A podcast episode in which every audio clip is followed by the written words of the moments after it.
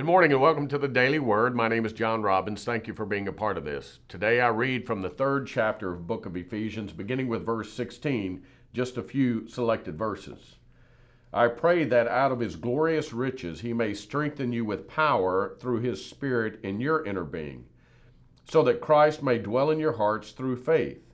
And I pray that you, being rooted and established in love, may have power together with all the Lord's holy people to grasp how wide and long and high and deep is the love of Christ, and to know this love that surpasses knowledge, that you may be filled with a measure of all the fullness of God. I appreciate this. What Paul tells the church at Ephesus, and what we need to remember, is that we are loved so deeply that it is incomprehensible for us to fully fathom the kind of love God has for us.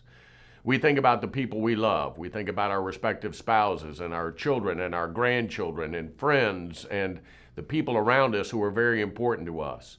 And we, in some ways, can articulate to some degree what that means for us. We can feel it, we know it. And then we remind ourselves that what Scripture tells us and what Paul stresses is that the love God has for us is beyond our capacity to fully realize. That is the extraordinary love that God has for every human being.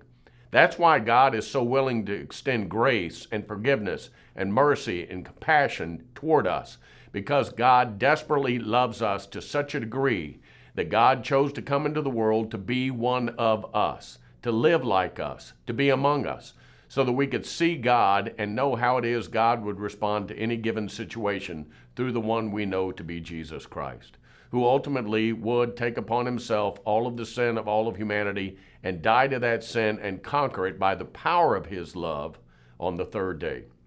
So we give thanks to the one who loves us more than we can imagine, more than we can ever know. But to know that love is so great and mighty that we cannot comprehend it means that it is an eternal and everlasting love.